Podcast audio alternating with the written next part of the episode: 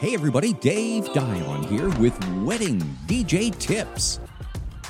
Today's podcast episode, we're going to be talking about price, price, price. Now, those are the magic words that I hear just about every day. How much do you charge?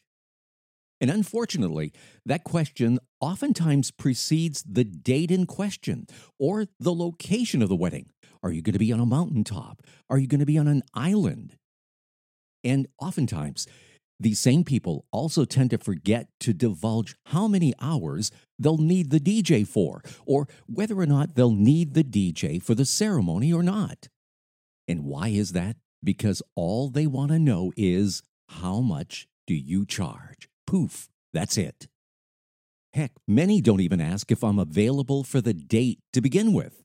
All right, Dave, calm down. No need to be sarcastic. Now remember, you get what you pay for, especially as it pertains to somebody as key to a wedding success as a wedding DJ. You've heard that saying before, and it really applies 100% on such a special once in a lifetime day as a wedding day.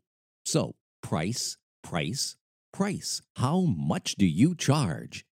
So, my wedding DJ tip is this ask about experience, reliability, personality, music knowledge, the equipment that's going to be used, whether or not you have liability insurance, and do you issue a written contract.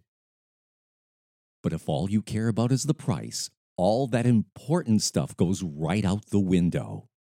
So, again, the wedding DJ tip is this be cautious.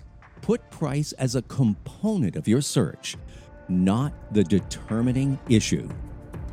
Well, there we go. I got that off my chest. You've been listening to Wedding DJ Tips, and I'm Dave Dion.